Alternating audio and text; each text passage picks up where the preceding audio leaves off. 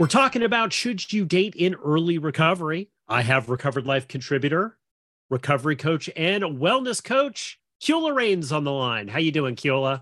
Hi, I'm doing well. Thank you. Glad to be here. Always love having you on the show. I love this topic. Look, we get a lot of questions in the Recovered Life community about should you date in early recovery? Very controversial. Yeah. You've had experience with this, you know, as a recovery coach and somebody in recovery. Yep. What's the deal with this, Kiola?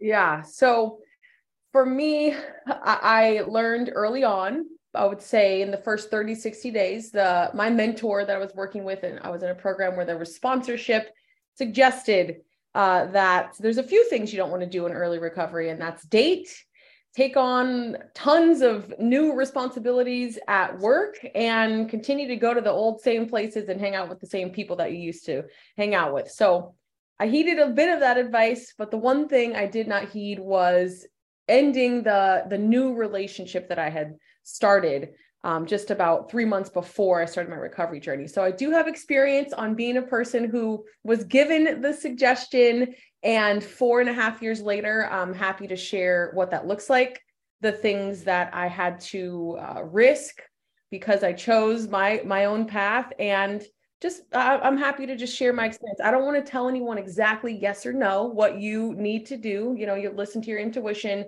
I think that you can learn from my experience, though, and make the best decision for yourself. You know, Kiola, you're not really one of the things that they do emphasize in early recovery. And I know 12-step programs, sober coaches, therapists, they all give this advice: do not get into a relationship. I mean, I heard that over and over and over again. Now, most people don't pay attention to it, but it is right up there, right? It is, like, I would say the top three, like, hey, probably it's better to remove the alcohol from your house. And by the way, don't get into any relationships in early recovery. Yep. Right. So it is something that, you know, people do talk about a lot. There is a lot of that advice.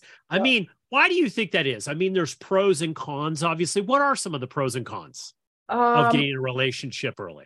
So we'll go with, I'll give you the bad first in my experience.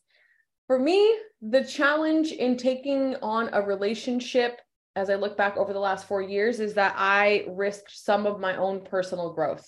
So you are going to miss out on some of that alone time, that reflection time, that being down in the soil by yourself and planting a new plant for yourself, because you're taking on the energy and the needs and desires of someone else.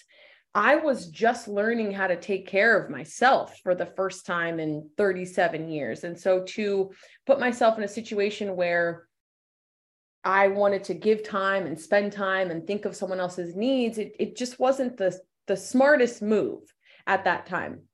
Another thing is that you could potentially start to resent that person, which that happens in relationships in general, you know, long-term relationships where you just, the person kind of starts to bug you. And now you're, again, just learning how to deal with resentments, and you risk building those with someone who you're just getting to know.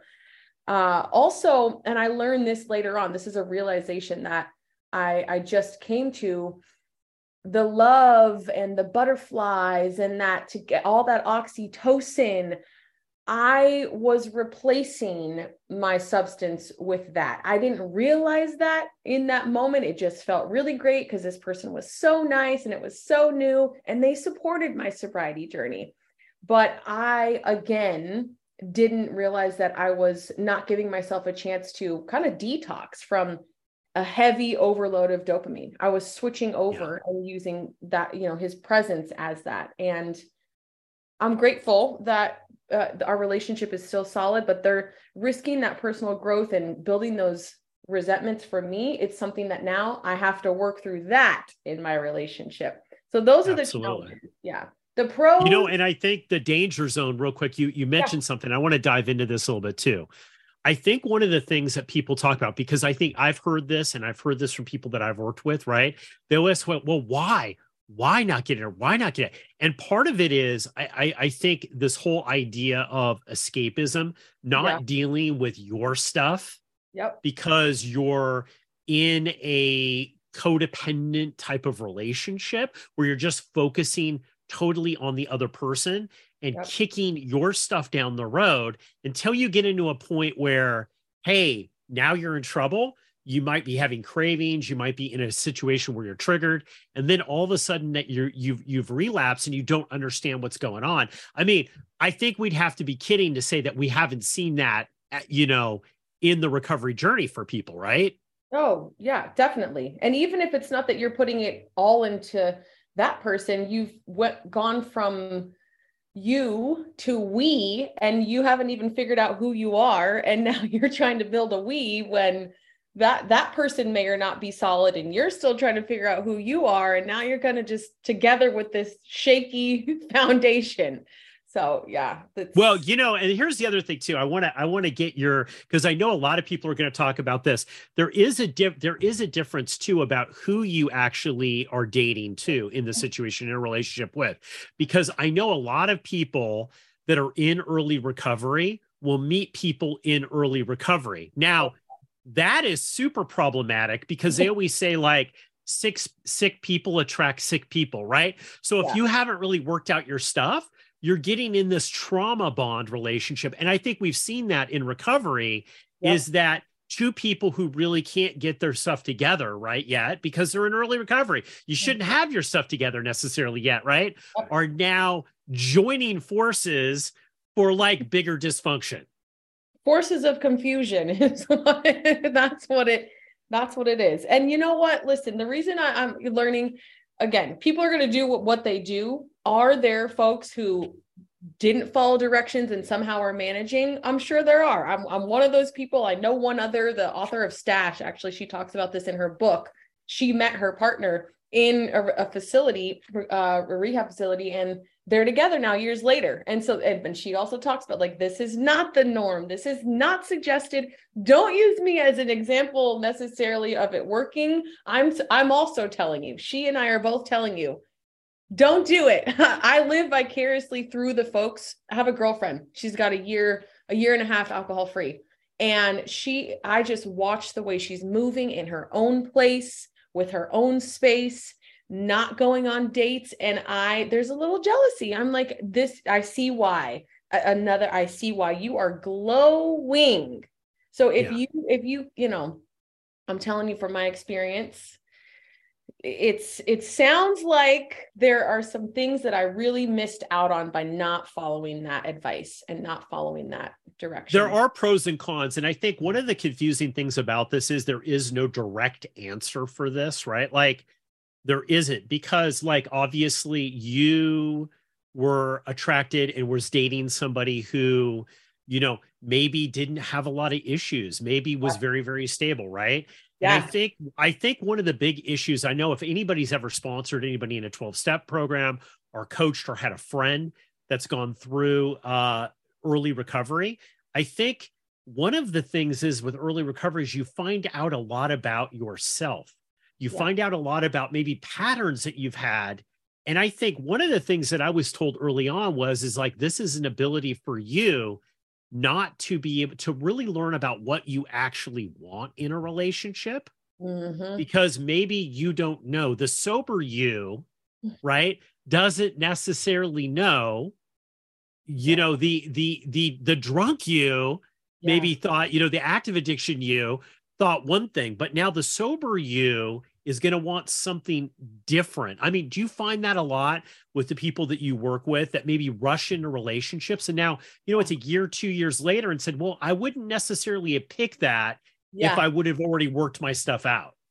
Yes. I see that with people I worked with. I see that with myself. I also see that with folks who have been in long-term relationships and they wake up because they've been drinking for 20 years or using for 20 years and they've been married for 20 years and then they stop and they look at their partner and they're like, what was I thinking? And there is a whole process there. I hear that a lot where people are having to do couples counseling because they're, you know, saying to their partner, I'm a new person now. Who you met 20 years ago and who I am now because of this journey is different. And so we're going to have to shift something. So that's also something to be aware of, to be mindful of.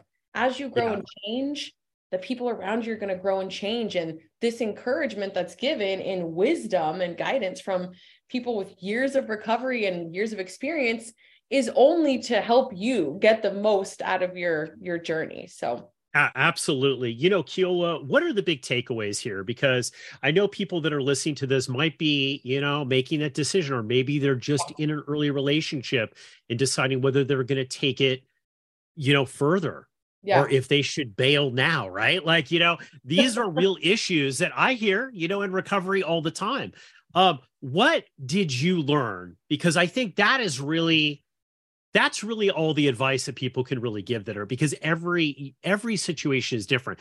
But what did Kiola Raines learn from dating in early recovery, or getting a relationship in early recovery? I learned that it's important to have some time of intentional solitude, a season where you are just really pouring into yourself, if you're able to do that. And I also learned that you risk a bit of personal growth when you attach yourself to someone early on in this journey. I also learned that many people will experience a transfer of your new dopamine source, where you have this new love and excitement and these feelings and these hormones, and you don't give yourself a real chance to fully detox from that overload of dopamine. So while I feel lucky and grateful that my relationship is solid, I am now having to revisit some of the lessons that I missed out on. And so there's a risk. That's just the easy way. It's a risk. You're taking a big risk on a journey that's already very challenging and already has obstacles. It's almost like you're adding another obstacle to your journey by jumping into a relationship. Great advice, Kiola. Thank you so much for coming on the show today. This has been really great advice. Thank you so much, Kiola Raines. Okay, bye. Talk to you soon. Sometimes addiction recovery can be a lonely battle, but you don't have to fight it alone. At Recovered Life, we're dedicated to helping you live your best recovered life. And that's why we're inviting you to subscribe to our free weekly newsletter. Every week, we carefully curate exclusive content from leading minds in addiction recovery, mental health, and all things important to the recovery lifestyle. Stay in the know with the latest news about addiction and get exclusive invitations to special recovery-focused events and explore insights tailored to support recovery from alcoholism, drug addiction, codependency, disordered eating, dysfunctional family dynamics, gambling, and so much more. With our newsletter, each week becomes an opportunity for growth, healing, and taking a step closer to the life you deserve. Take your first step towards a brighter future today. Go to recoveredlife.us and subscribe for free. Sign up now at recoveredlife.us.